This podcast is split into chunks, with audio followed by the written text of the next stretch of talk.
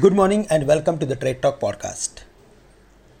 In the US, Nvidia surged 25% post market after booming demand for AI processors swelled its sales forecast for this quarter to $11 billion. It was well above the estimates. The earnings bowed Nasdaq futures which is up nearly 200 points. However, Dow Jones is down more than 100 points. Singapore Nifty is also following to the mixed Asian markets. It is down nearly 40 45 points.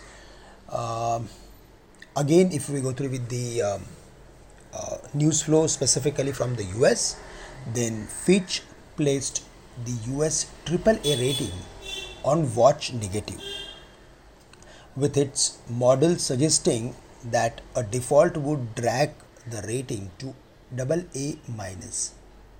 The dollar index crossed the mark of 104 as the 10 year bond yield is surged to the levels of 3.74%. It is negative for Asian markets. Markets are finding difficulties to sustain at higher levels, but at the same time, the pace of the fall is very, very gradual. On Wednesday, we saw the levels of 18,400 after hitting the levels of 18,250 260 on the downside.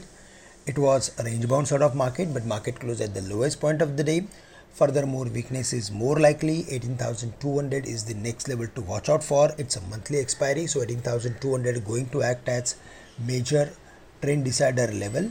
However, we need to take any uh, specific call only on the reversal formation. So it is better to take uh, some stock specific view in the market instead of taking any specific view on the index unless until there is any reversal formation. 18200 is the important level. On the higher side 18300 350 would act as major resistance uh, below 18200 if we see the market is sustaining then the chances of hitting 18100 would turn high. For the bank nifty 44000 44150 uh, is the zone where we are seeing good amount of selling pressure. It is finding lot of difficulties to cross these levels. At the same time uh, on the other side 43500 and 43300 going to support the bank nifty. But yes the chances of hitting those levels are turning high as the markets are filling at higher levels.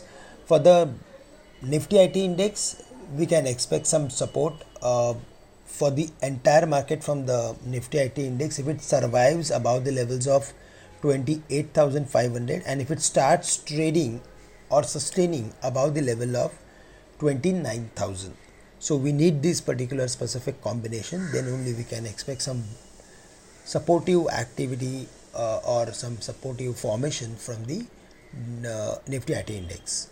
Uh, friends that's all from my side. With this i'm ending today's call. Thank you very much for listening me. Have a great day to all of you